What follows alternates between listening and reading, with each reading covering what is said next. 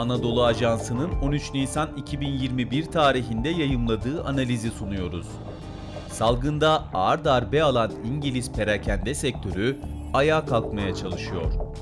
Yazan Gökhan Kurtaran Seslendiren Sefa Şengül İngiliz Perakende Konsorsiyumu'nun verilerine göre ülkede uygulanan Covid-19 tedbirleri nedeniyle perakende mağazaları bu zamana kadar yaklaşık 30 milyar sterlin seviyesinde satış kaybı yaşadı. İngiliz Perakende Araştırma Merkezi verilerine göre ise sadece 2020 yılında perakende sektöründe çalışan 176,7 bin kişi işini kaybetti. PricewaterhouseCoopers'ın verilerine göre ise İngiltere genelinde 2020 yılında salgın önlemleri nedeniyle 17.542 mağaza bir daha açılmamak üzere kapandı. Mağazaların 12 Nisan itibarıyla yeniden açılmasını değerlendiren BRC üst yöneticisi Helen Dickinson, perakendeciler müşterilerine yeniden kapılarını açtığı için heyecanlı. Mağazalarda Covid-19 önlemlerinin uygulanabilmesi için yüzlerce milyonluk harcama yapıldı. Haftalardır mağazaların yeniden açılması için hazırlıklar yapılıyor ifadelerini kullandı. Topshop, Burton ve Dorothy Perkins gibi çok sayıda ünlü markayı bünyesinde bulunduran İngiliz Arcadia Group, Edinburgh Woolen Mill Group ve Debenhams gibi çok sayıda ünlü perakende zinciri 2020 yılında iflas bayrağını çekti. Öte yandan salgında hiçbir fiziki mağazası bulunmayan Boohoo ve ASOS gibi online perakendeciler müşteri kitlesini genişletmeyi başardı. İngiltere'nin önde gelen online perakende giyim şirketi ASOS, satışlarını son 6 ayda %24 artırırken karını 30,1 milyon sterlinden 106,4 milyon sterline çıkardı. ASOS yakın zamanda iflas eden Arcadia gruba ait Topshop, Topman, Miss Selfridge ve HIIT markalarını 395 milyon sterlin karşılığında satın almıştı. Mağazalar kapılarını yeniden açtı.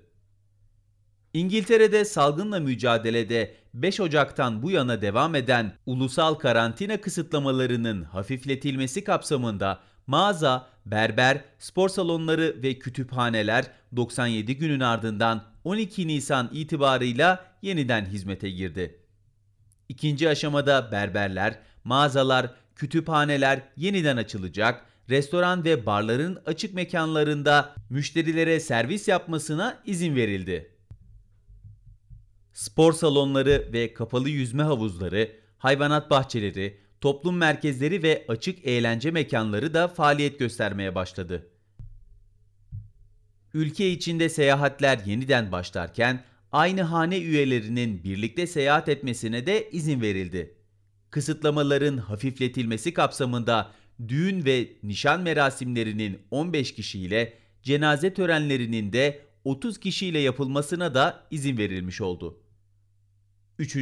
ve 4. aşama 17 Mayıs'tan itibaren başlayacak 3. aşamada vatandaşlar açık alanlarda 30 kişiye kadar, kapalı alanlarda da 6 kişiye kadar bir araya gelebilecek. Müze, tiyatro ve sinema gibi iç mekan eğlence alanları açılacak. Katılımcı sayısı sınırlı tutulmak üzere açık hava etkinliklerine izin verilecek. Konaklama sektörü yeniden hizmet verebilecek. Düğünlere 30'a kadar kişinin katılımı serbest hale gelecek. 21 Haziran'da uygulanacak 4. aşamadaysa COVID-19 önlemleri kapsamındaki tüm sınırlandırmaların kaldırılması planlanıyor.